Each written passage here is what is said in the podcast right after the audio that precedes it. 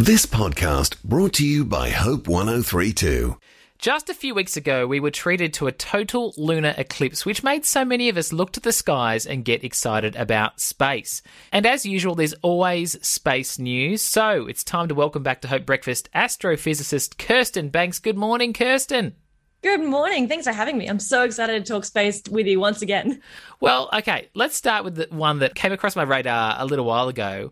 Chatter about space junk. What is space junk and how does it get there? Right. So, space junk is a big problem in space, around Earth in particular.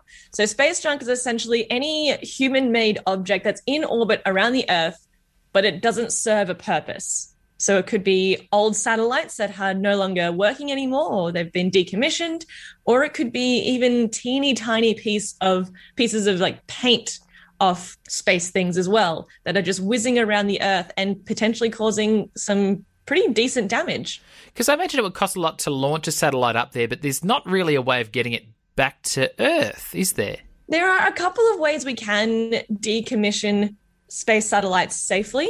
So if they're in low orbit, you can deorbit them by firing some thrusters, making them go into the atmosphere, and then they burn up in the atmosphere, basically. Ah. Or you can send them, and I love this one, you can send them to a graveyard orbit. A graveyard orbit. Yeah, right. It sounds so weird. So it, it's essentially an orbit that's really far away, and so it's it's not a problem for people on Earth. Essentially, it's the graveyard orbit they call it. Right. How fascinating is that? And there was actually a moment where some space junk ran into the International Space Station recently. Yes, yes. The uh, robotic arm on the International Space Station was hit by some unknown space junk, which is kind of the scary part that it was unknown. We don't know what it was because uh, we, we're very good at tracking space junk, but only the big stuff. So things that are about bigger than your usual phone size. So there are more than 27,000 objects that are tracked that are space junk, but there could be more than 200,000 pieces of space junk size between 10 centimeters and one centimeter, and possibly even more than millions less than one centimeter in size. Now, when I think about one centimeter, it's minuscule here, but I can imagine it could cause mm. quite a bit of damage in space. Oh, yes, because these things can be traveling up to speeds of 28,000 kilometers per hour. Whoa. So even though you have just a small piece of mass, if it's traveling that fast, that's still a heck of a lot of momentum. Yeah, right. So space junk's something to be aware of. But also, I saw an announcement that some baby squid are bound for the International Space Station. And I'm guessing this isn't junk. So no, this is not junk. This is really, really cool. Um, these little squid are so, so adorable. But essentially, 128 baby bobtail squids have been sent up to the International Space Station because we want to test how does space flight affect interactions between uh, microbes and animal hosts. So in this case, these particular squid, what's really cool about these squid is that they actually glow in the dark, Ah. but they're not born that way. So these little these little baby squid need to acquire these microbes from their environment to kind of like unlock this power that they can then glow in the dark and that can help them uh, hide from predators uh, and and do all sorts of things and, and live their lives. So by sending them up into space on on the rocket and sending them to the space station, we can easily see okay they're starting if they start to glow in the dark all right then they've they've you know acquired those microbes and they've you know unlocked that power. So it's a pretty cool way to test how this sort of thing affects this space flight affects living organisms other Is- than humans. Is there any truth to, to the rumor as well they'll become little pets for those uh, working on the International Space Station?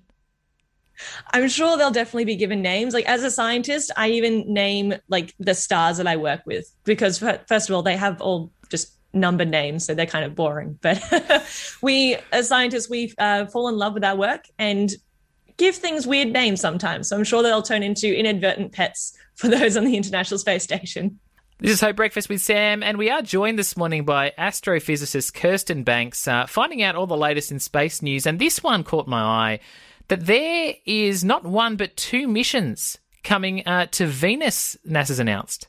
Indeed. So, this is part of NASA's Discovery program where teams of scientists pitch their ideas of where they want to go to discover things in space. So, in February 2020, uh, there were four missions that were up for up for grabs. Two were for Venus, and others were for moons around Jupiter and Saturn.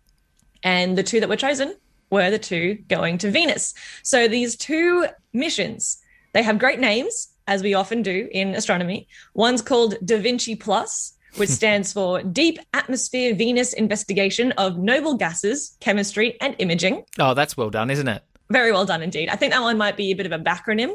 They started with Da Vinci Yes, I first and you're then right. filled in the letters and filled in the words. So this one will be trying to understand uh, how Venus's atmosphere formed and its composition, and trying to determine whether the planet actually maybe had an ocean in the past Ah. which is really cool. That'll be interesting to see what they find out from there. Uh, and then you also have Veritas, another very cool name. And Veritas stands for Venus Emissivity, Radio Science, INSAR, which is also an acronym apparently, Topography and Spectroscopy. So you got I- acronyms say within that's definitely a backronym, that one too. Oh, yeah, definitely. And it just sounds so cool. Veritas. So, this one will be uh, mapping the surface of Venus and determine uh, the geological history of Venus to try and understand why it developed so differently to the Earth. Because we've always talked about Venus being a sister planet to the Earth, very similar in size. Uh, it's a bit, bit closer to the sun than we are, but not by that much. And yet, we are so so different. It has this runaway greenhouse effect. Its average temperature on the surface is about 500 degrees celsius. Mm. quite hot indeed and very very different a kind of like a, a hellish earth if you will. So this one will try and understand why. Why did it form so differently to the earth? Now, if I'm right, I think the first mission to Venus was in the 70s, and the last one that went there was in the 90s. Why has it been so long since we've been there, and, and what more could there be to discover? there's definitely lots to discover. But the things we need to consider here when we're talking about going to different planets is the effort it takes to get to each planet. So, for example, the um, benefit of going to Mars over Venus. Mars, even though it's further away from the sun than we are, and it might take a bit of extra boost to get there, it's traveling slower than Venus is because it is orbiting around further away. And so it's a bit of an easier target to catch since it is moving slower.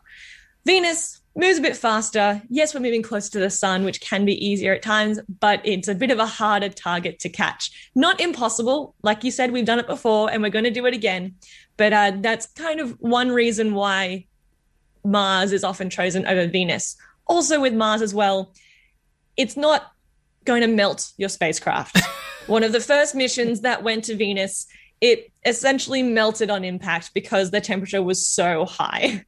So that's another thing that we need to consider as well. Yeah, I'm guessing this is going to be an unmanned mission. We're not going to send people to Venus, are we?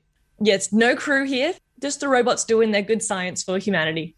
And hopefully living to tell the tale as well. Hopefully. Yeah. Yes.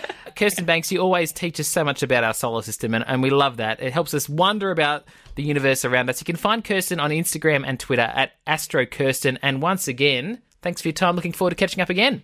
My pleasure. I look forward to it. Thanks for listening. Start your day with life words. Subscribe to Hope 1032's free daily email devotional at hope1032.com.au.